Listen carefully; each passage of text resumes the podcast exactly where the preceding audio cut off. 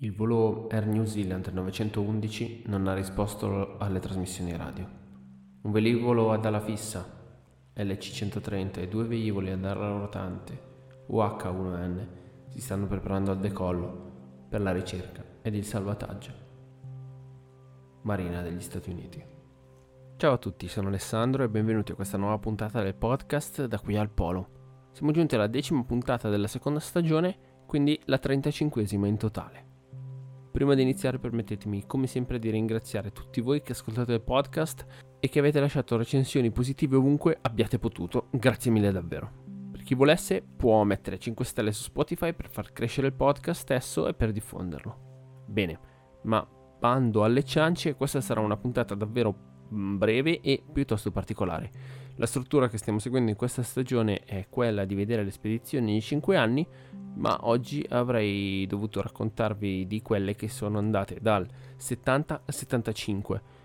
Ma controllando quali fossero queste spedizioni avrei già finito la puntata perché mm, ci sono state solo spedizioni sovietiche di cui non si sa praticamente nulla e così ho deciso di fare 10 anni in una puntata.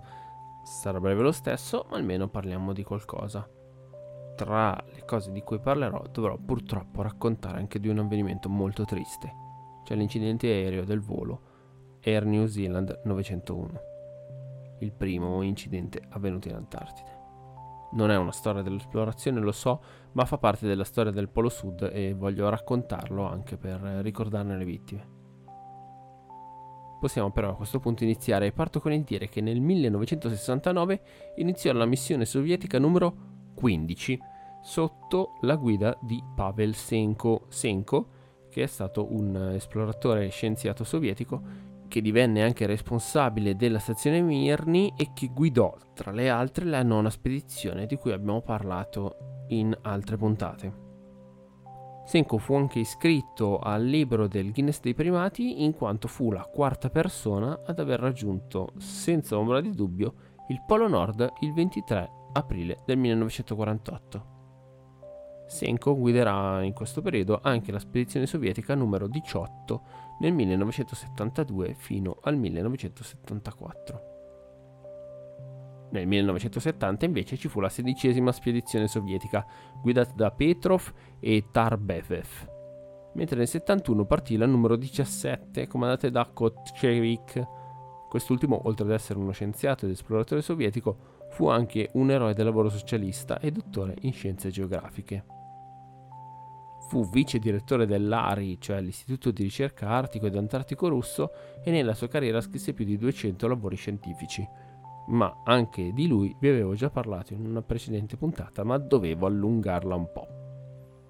Ora, piccola breve pausa per dire semplicemente che dal 73 all'80 ci furono ben 8 spedizioni sovietiche dalla numero 19 partita nel 73 alla numero 26 partita nel 1980 e conclusasi nell'82. Non c'è quasi nulla da raccontare di queste, quindi mi limito a segnalarvele per poi passare oltre. Nel corso della storia dell'Antartide siamo però purtroppo arrivati ad un nuovo punto tragico.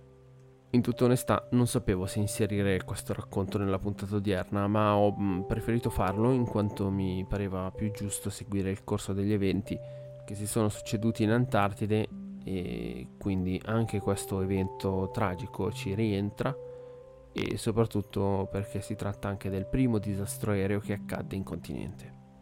Parliamo ovviamente del disastro aereo dell'Air New Zealand 901. Questo volo che è stato compiuto con diversi aeromobili nel corso della storia, iniziò ad essere fatto nel 1977 fino al 1979, anno appunto del disastro.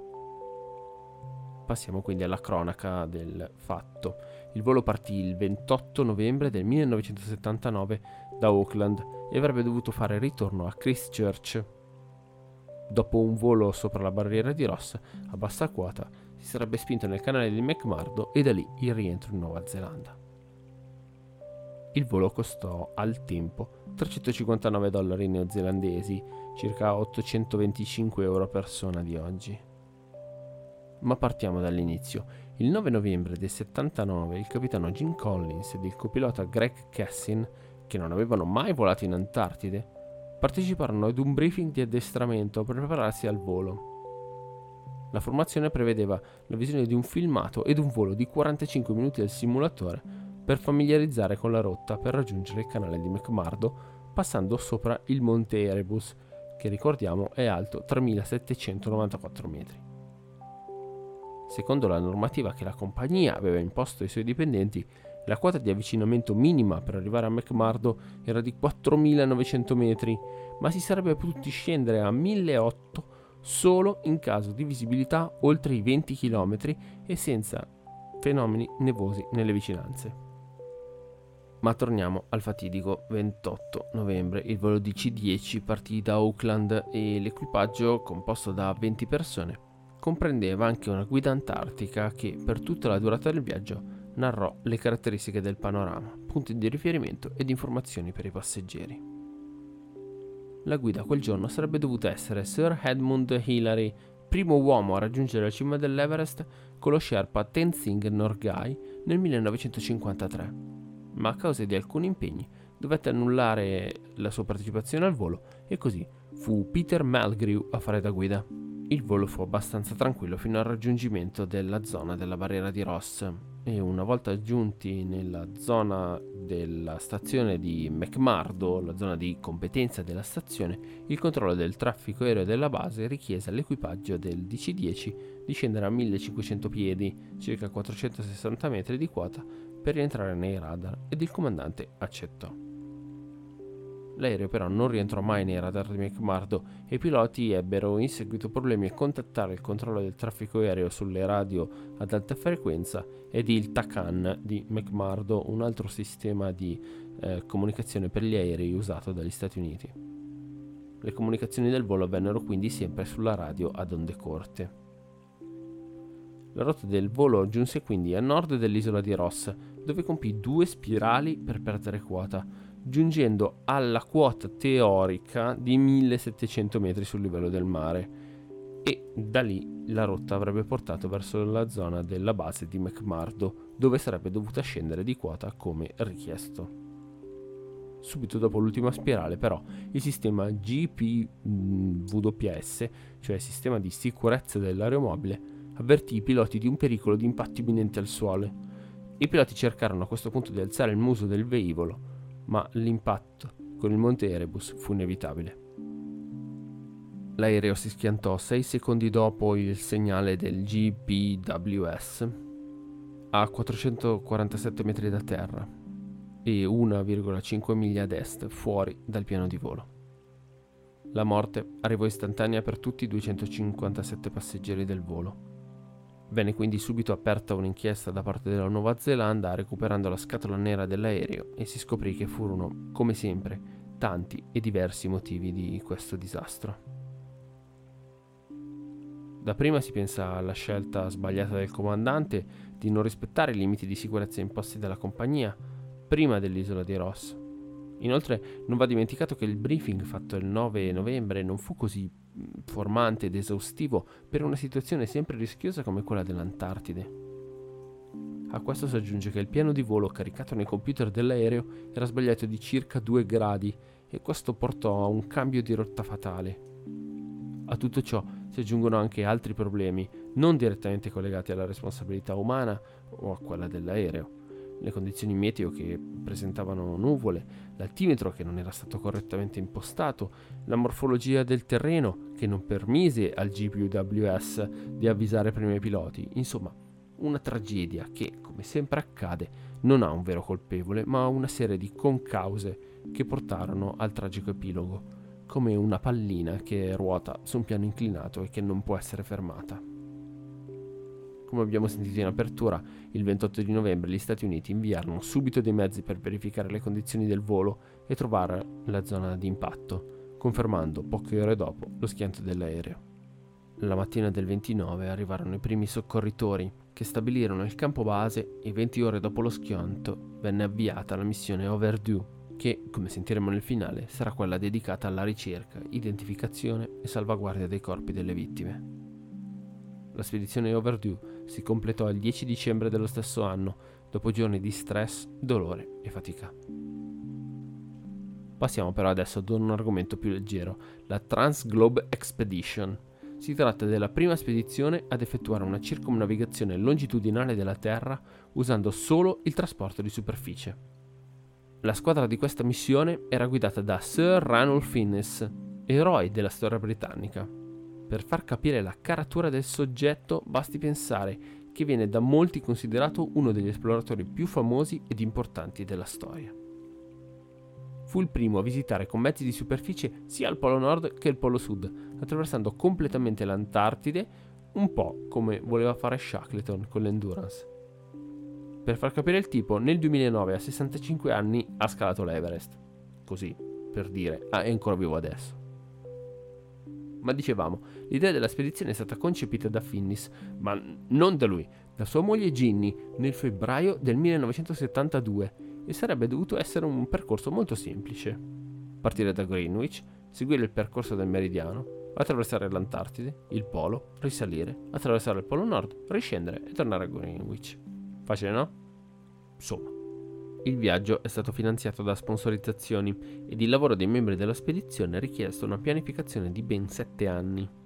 Prima della spedizione, ad esempio, dovettero abituarsi a mangiare meno così da trasportare meno cibo possibile in ogni fase della spedizione.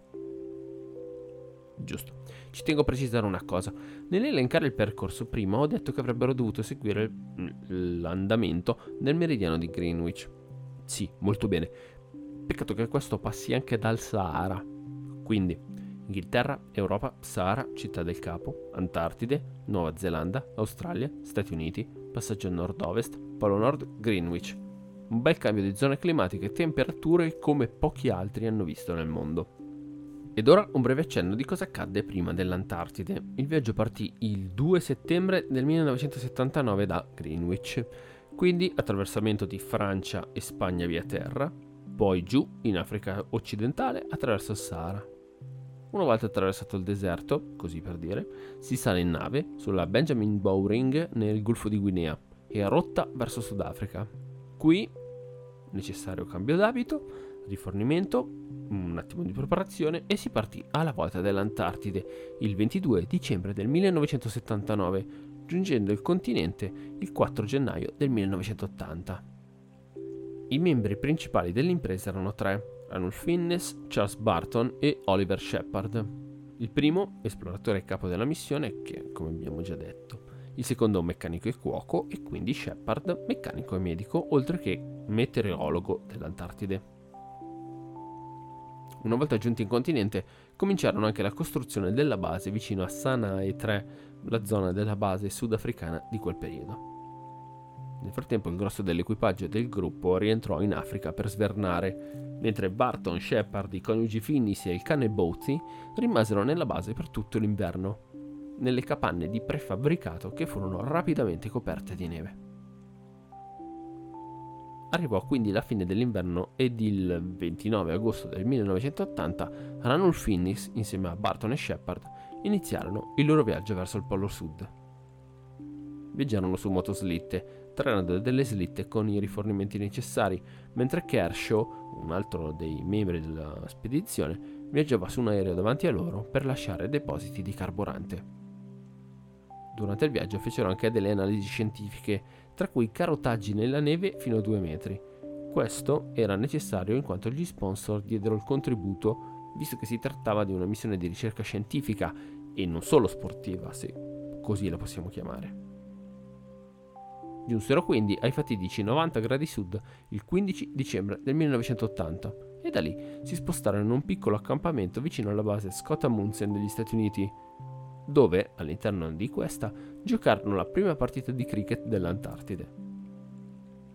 Da lì ripartirono il 23 dicembre del 1980, scesero dal ghiacciaio Scott, quindi barriera di Ross, e arrivarono alla stazione di Scott l'11 gennaio del 1981, completando la traversata dell'Antartide. Da lì il viaggio proseguì e si completò secondo i piani stabiliti. Bene, ed anche per oggi abbiamo concluso la nostra puntata. Vi ringrazio per essere rimasti con me in questo racconto particolare e a tratti doloroso e vi ricordo che se volete potete mettere le 5 stelle su Spotify e far crescere il progetto. Vi ringrazio davvero tanto. Come promesso, vi lascio ad alcuni estratti del racconto della squadra di recupero del volo 901 della New Zealand Airways. Vi avviso, è un racconto un pochino forte, ho tagliato diverse parti e alcune le ho lasciate sospese. Se volete potete chiudere qui. Grazie ancora a tutti e in particolare a chi avrà la voglia e la forza di rimanere fino alla fine. Il fatto che abbiamo passato tutti più di una settimana accampati in mezzo a rottami e cadaveri mantenendo un programma di 24 ore, dice tutto. Abbiamo diviso gli uomini in due turni di lavoro, 12 ore di lavoro e 12 di riposo, e abbiamo recuperato tutti i resti nel sito. Molti corpi sono rimasti intrappolati sotto tonnellate di fusoliere ed ali e ci è stato richiesto un enorme sforzo fisico per estrarli. Non avevamo acqua, se non una ciotola che usavamo per lavarci prima di mangiare. L'acqua era diventata nera non lavavamo piatti e stoviglie per i primi giorni perché non potevamo lavarli e non ce lo potevamo permettere. Ci siamo risollevati quando è arrivato un carico di guanti di lana perché avevamo necessità di cambiare i nostri. Erano ricoperti di... Abbiamo annotato i dettagli di ciò che abbiamo visto, assegnato dei numeri ai corpi e li abbiamo fotografati. I rischi sono stati assunti da coloro che erano coinvolti in questa attività sono orgoglioso del mio servizio e di quello dei miei colleghi sul Monte Erebus.